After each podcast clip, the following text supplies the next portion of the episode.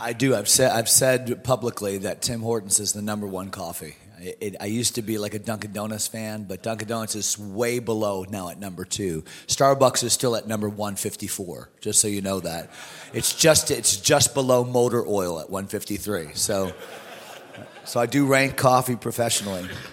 Hope you got a good night's sleep last night. Uh, open your Bible, if you would, again this morning to 2 Timothy. 2 Timothy chapter number one. I bring you greetings from my wife, Wanda. Wanda and I have been mar- married for 35 years, and we have four children. Uh, my uh, oldest uh, son, Nate, is uh, in Florida. He has a company called Financial Pathway, but he really travels uh, every week on weekends and, and, helps churches with stewardship campaigns uh, and that kind of thing. Loves the Lord. he and his wife, Charity, have three of our grandchildren.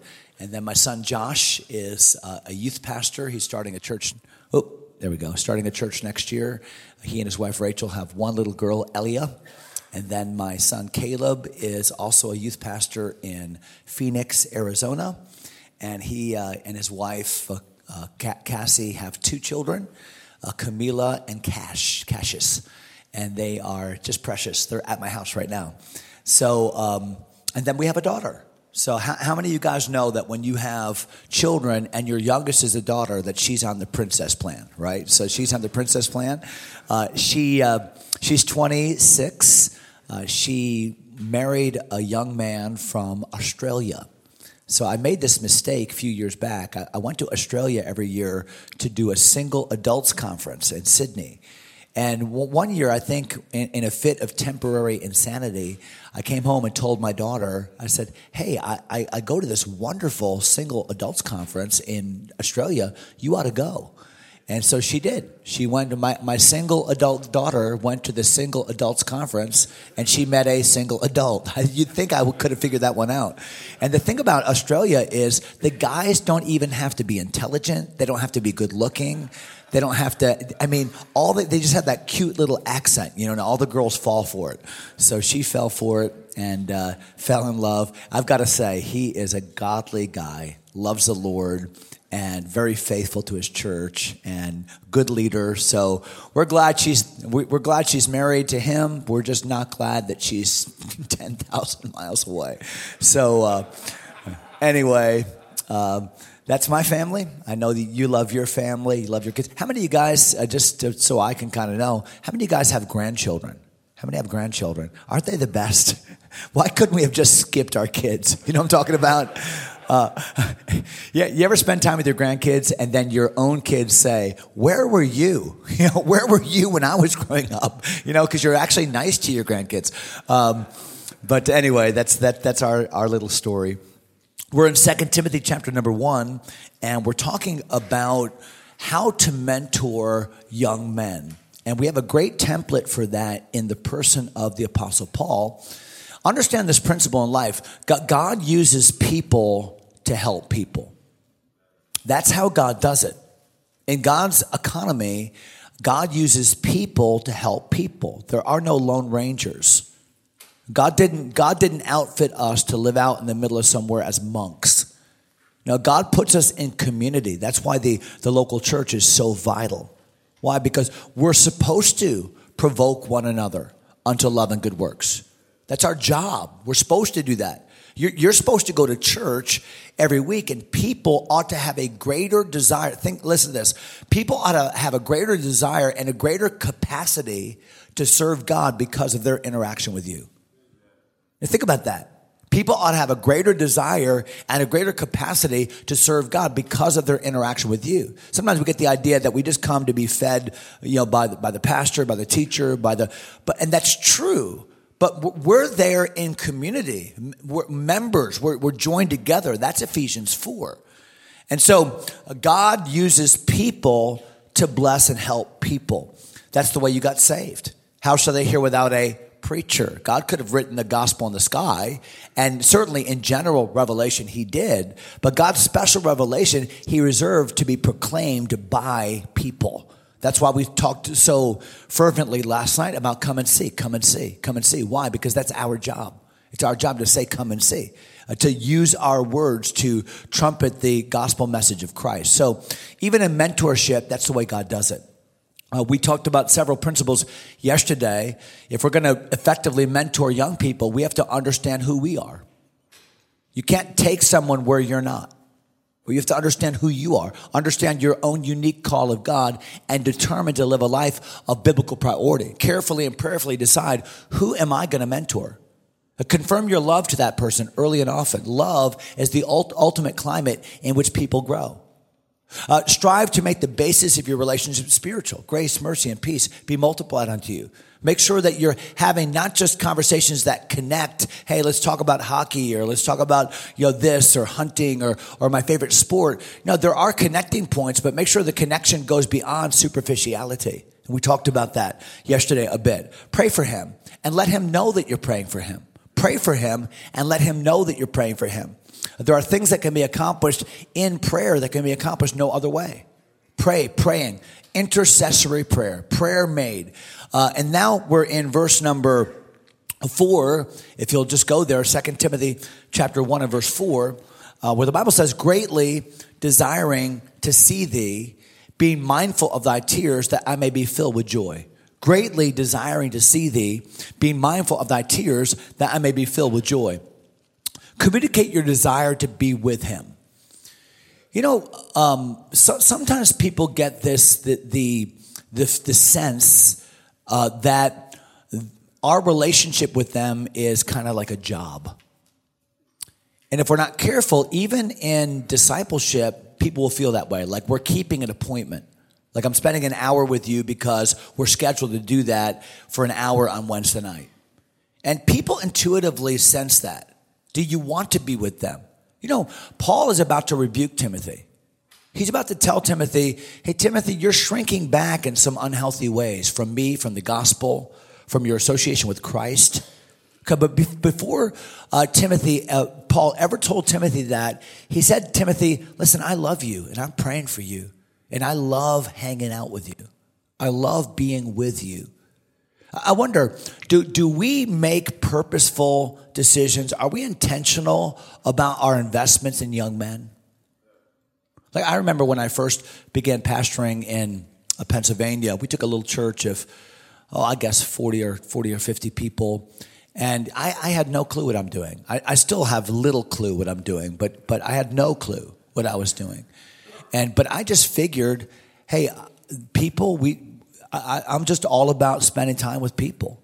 And so everywhere I would go, I would take a young man, everywhere. Everywhere I would go. If I'm going to Walmart, if I'm going down to the lumber store, if I'm going, I would take a young man with me. Why? Because that's where the investments are made, just to spend time. I'd stop by a house. Come on, you're coming with me. In the summer, parents loved it because they're saying, "Well, my teenager sleeps until 12." No, I'll come pick him up at eight. You tell him to be ready. I'd go on, wake him up. Come on, let's go. You say, what did, what did you have to do? Nothing. But I spend time with me. Even back, even I bring them back to the church. Hey, I need you to work on this. Go here. Go down there. I'd give them inane jobs to do. Why? Spend time. Spend time with. Spend time with. It, it's not the appointments you keep. It's the time you're spending with. Do you, do you desire to spend that time with young men? I, when I was a youth pastor many, many years ago, uh, I would, uh, I, I would train our youth workers because they're the key to youth ministry, the youth workers. And, and I would say to them, listen, when I tell the teens to do something, like, hey, be quiet, or hey, line up, or whatever we're doing, I said, I don't need for 20 youth workers to turn around and say, you heard the pastor, be quiet. You know, I don't need you to echo me. I need you to be the example of what I just said.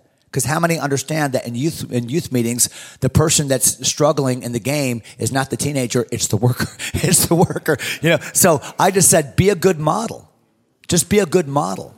And I said, when I'm preaching in youth meeting, I don't need you workers stand sitting in the back. Now, now I'm not against you guys sitting in the back, but uh, I don't need you sitting in the back. I don't need you. I don't need you having private conversations in the hallway. I want you sitting in and among the young people. I want you listening. The, the best example you can be is somebody that's wrapped uh, attention to the, to the message and taking notes and be the change that you want to see in them. Greatly desiring to be with thee, being mindful of thy tears. Look at verse number five. This is such, such an important principle. Second Timothy chapter 1 and verse number 5. Uh, where the apostle paul says when, when i call to remembrance and that's kind of our key word here when i call to remembrance the unfeigned faith that is in thee one of my favorite terms in the new testament is that term unfeigned faith uh, the greek word for unfeigned is the word a a nupokritos okay so a in the greek language is without and then hypocritus is right hypocrisy so unfeigned means without hypocrisy. Now understand that it, back in Jesus' day, hypocrisy, we view hypocrisy very, very negative. But in, in Jesus' language, a hypocrite, that wasn't a negative word. You know that, right? a hypocrite meant actor. That's what it meant, actor. So the, we went to the theater, it was the hypocrite that, that played, that wore the mask. So when Jesus was calling them hypocrites, it's become a pejorative term because of the way we use it, but he was saying you're actors. You're just pretending. You're pretenders. That's what he meant. And what the Bible's teaching here is Timothy, you are not a pretender. You are not an actor. Now, think about it. Timothy is struggling here. Timothy is going to receive a mild rebuke. But you know what Paul does before he ever deals with Timothy, Timothy's issues? Paul praises the good that he can.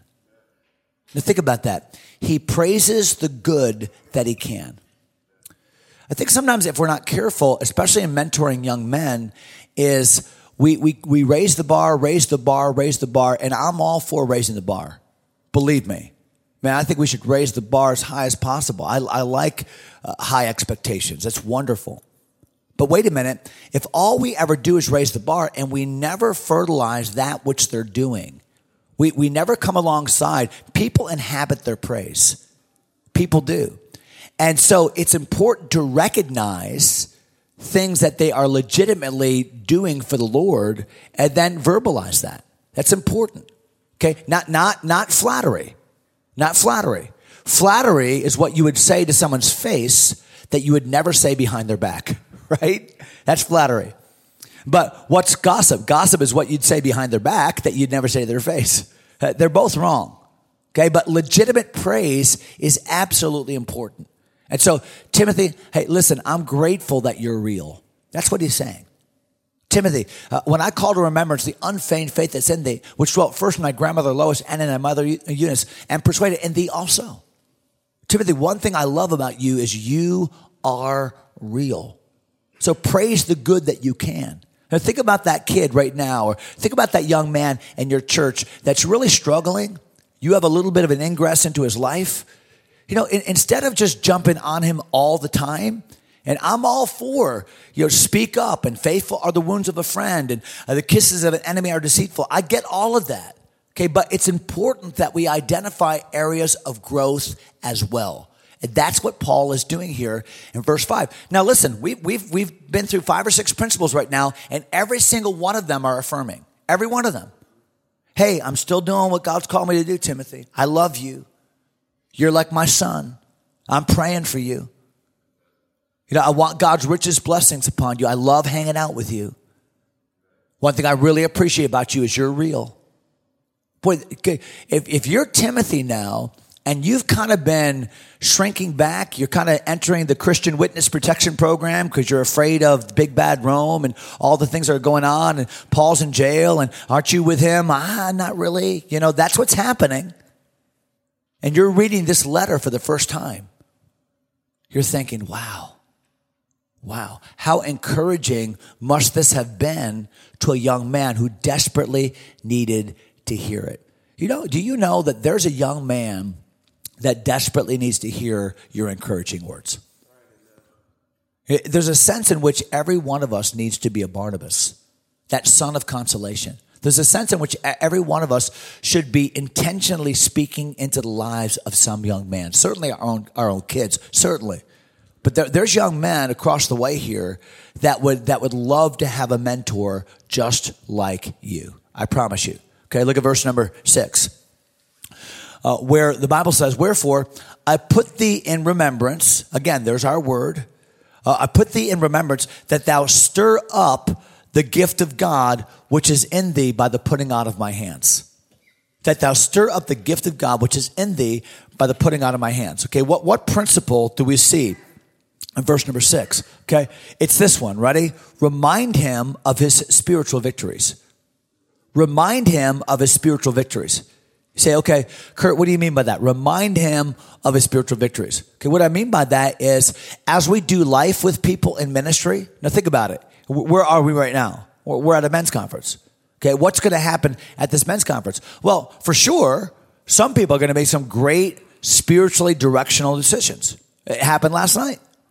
several guys uh, uh, got the assurance of their salvation, perhaps even got saved. Um, we had uh, a number of men make some great decisions. I, I, would guessed all of us, to some degree, made some good spiritual affirm, uh, affirmation last night. It was good. Okay, so who, some of these young men, as they make big directional decisions in their life. Okay, that, that's important. We're here with them. We're doing life with them. We're doing ministry with them. What the Apostle Paul said is Timothy, I was there. I, I was there. Remember back at Lystra? Remember uh, when I said to your mom and your grandma, hey, I want to take him with us? Silas and I were, we're, heading we're heading west, and we're going to plant some churches and preach the gospel. And he'd be great. We're, we want to take him. We told your pastor. Remember that, Timothy? Remember when all the, uh, the the the leadership of the church gathered around you? Remember that, Timothy? We laid our hands on you. We ordained you to that ministry, and God gave you some some special gift. Now we don't know what that was, but God gifted him in some special way. Timothy, stir that up. I, I want to take you down memory lane to that place where you made that decision. Sometimes, as as spiritual mentors, that's our job to say, "Hey, remember that decision you made at camp? Remember when we prayed together at that revival meeting? Remember that?" And sometimes we have to be the string around the finger of some young man, of some a person we're mentoring to remind them of what God has done in their lives. To remind them. And that's important. Why? Because we all tend to let the coal get cold. We all tend to let the fire die down. We all need people in our life to blow on that fire or throw a little gasoline on that fire. We all need that. We all need that. Look at verse number uh, seven. I love this. For, for God hath not given us the spirit of fear, but of power and of love and of a sound mind. Now we, we know that verse, don't we? God hath not given us a spirit of fear, but of power and of love and of a sound mind. Now, we hear a lot about this. It's almost a buzz term, but I'm going to use the word anyway. And that is remind him of his spiritual identity. Remind him of his spiritual identity. So, what happens sometimes is we allow circumstances to define us, we allow our fears to define us. That's what was happening to Timothy. And what Paul did with Timothy is Paul said to Timothy, listen, I want you to understand, Timothy, I know you're, you're afraid right now. I know you're nervous. I know persecution is ramping up. I know that I am in jail and, and I'm kind of the poster child for Christianity and Christians all across the world are being uh, persecuted right now. This is the exact same time that Paul, uh, uh, Peter's writing his letter on persecution and suffering, First Peter. Uh, th- these are, these are dark, dark days. And Timothy, I know it's tough out there. And I know there are many things that would intimidate you. But Timothy, understand this. The fear that you're feeling in your heart, that's not who you are. And that's not from God. Because God has not given us, hath not given us a spirit of fear, but of power. Okay. You have the Holy Spirit of power and of love. You know, God, God's love has been set upon your life. And there's not a thing that you can do today to make God love you any more or less than he already loves you. And so uh, the spirit of, uh, of power, power, love, a sound mind. Timothy, you know where you came from. You, you know why you're here. And Timothy, you know where you're going. That's a sound mind. A sound mind has a sense of, of, of mental stability that I know, I know who I am. I, I know why I'm here. I know where I'm going. So Timothy, don't take counsel of your fears. Fears, fear is a horrible counselor.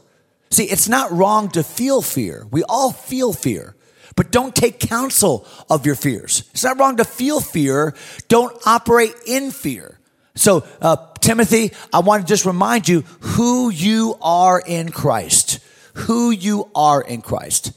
Now, finally, look at verse number eight. Verse number eight. Well, the Bible says, be not thou, and do you see the word now? Be not thou therefore. So all of what we've talked about in verses one through seven uh, has all been, for lack of a better term, it's all been positive. These are all positive affirmation principles from a godly older man into the life of a fledgling, uh, a struggling, a vacillating younger man who desperately needs for someone to speak into his life intentionally. That's exactly what Paul's doing. By the way, it's the value of the written word. You know, when God chose to give us special revelation, He gave us the written word, the written word. And there's something powerful about the written word. When, when Timothy's actually seeing the handwriting of the apostle Paul, who, who couldn't see well and had to write large letters, Right? Large, that's what that means. You see how large a letter I've written. He was talking about large letters that he writes. So Tim, Timothy is seeing the very handwriting of his mentor and realizing, wow, even in the dark, a dank, damp Mamertine prison, he's investing in my life. But when he ought to be licking his wounds, he's thinking about mine. Wow, that, that, that's a powerful thing. And now he says, I love you and I'm still doing what God's called me to do. And Timothy, I want God's blessings upon your life. And Timothy, I pray for you every single day. And I can't wait to spend time with you because I love spending time with you. And one thing I love about you, Timothy, is you are real. That's who you are. You are real. And Timothy, this is not who you are, this fear that you're feeling. This is not who you are. Uh, get back to the place in your life where you, you're reminded of those spiritual victories. See what Paul's doing? Now, finally, he gets to verse number eight. Now he's going to deal with what Timothy's struggling with. He dealt with it in a theological way in verse number seven, but now he deals with it in a practical way.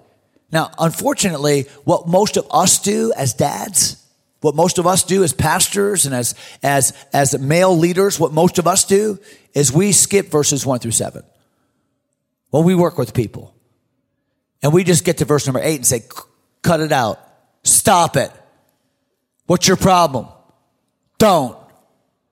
Now, is there a place for that? Absolutely. Absolutely.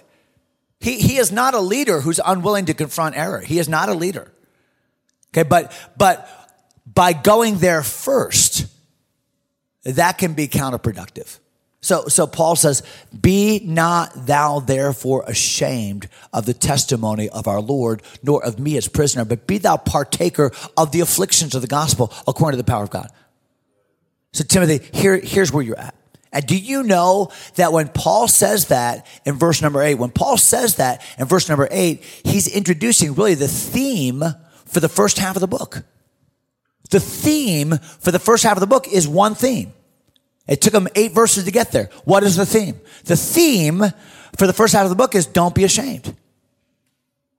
Do, do you think that that has any relevance to living for God in Canada in 2023? Do you think that these young men are going to have an uphill climb to stand for Christ? Do you think that they're going to have to learn what it means not to be ashamed of Jesus? To be made fun of? Uh, listen, very likely, very likely for them to go to jail. Very likely that in the next 20, 30 years, I mean, look at how rapidly things are changing. Look at the laws that are so counter to the word of God that are coming down right now. Don't you think that there are some young men that need to be strengthened? That need to know who Christ is? Know what they believe? So that like the apostle Paul, when that day comes, they can shine in an example for Christ like a Daniel or like a Paul or like a John the Baptist? Absolutely. So Paul has run to this theme. Don't be ashamed. So verse number eight, be not thou therefore ashamed. Look at verse number 12. For the which cause I also suffer these things, nevertheless I'm not ashamed. Do you see the, th- the theme? I, am not ashamed. I know whom I have believed. I'm persuaded that he is able to keep that which I've committed unto him against that day, right? Don't be ashamed. I'm not ashamed. Look, look at verse number uh, 17. Well, actually, look at verse number 15. This thou knowest. Timothy, you know this. All they which are in Asia be turned away from me, of whom are Phygellus and Hermogenes. You say, who are Phygellus and Hermogenes? I have no clue. And neither do you. But guess who knew? Timothy did. And they were so famous, Paul didn't have to add any qualification. He didn't say, you know, that guy that does this. No, he knew they were famous Christian leaders that were no longer serving God, no longer standing for God. And what Paul said is, Timothy, you know this, everybody quit. Everybody quit. You know that, Timothy. Don't be ashamed. I'm not ashamed. Watch this. Verse number 16. The Lord give mercy unto the house of Onesiphorus, for he, oft refreshed me. Watch, look at it real quickly. He oft refreshed me, and he was not what? Talk to me. He was not what? Ashamed. When he was in Rome, he sought me out very diligently and found me. The Lord uh, be, give, give him mercy, right? So be not ashamed. I'm not ashamed. Hey, if you want a good example, Timothy, Onesiphorus, he wasn't ashamed. Okay, one last verse. No chapter divisions when the Bible was read. Look at chapter 2 and verse 15. You know the verse. Chapter 2 and verse 15. Study. You know what that word means, right? Spoudazo. It means give every effort, passion, study to show thyself approved unto God. A workman, here it is, a workman that needeth not to be, talk to me, what? Ashamed. Do you think that, do you think that he was driving at something? Do you think that Paul had a sense that we live in a dark world and it's getting darker and I'm dying? We live in a dark world and it's getting darker and I'm dying. And I desperately want these young men to live a life for Jesus Christ unashamed. Well, how do we get there? We get there in verses one through seven. So, Father, help us as we uh, uh, make these applications. Oh God, raise up godly mentors in our local churches, investing in, spending time with, teaching, modeling to these young men who are facing an, an incredibly uh, opposing society. Help them, Lord, I pray. In Jesus' name, amen.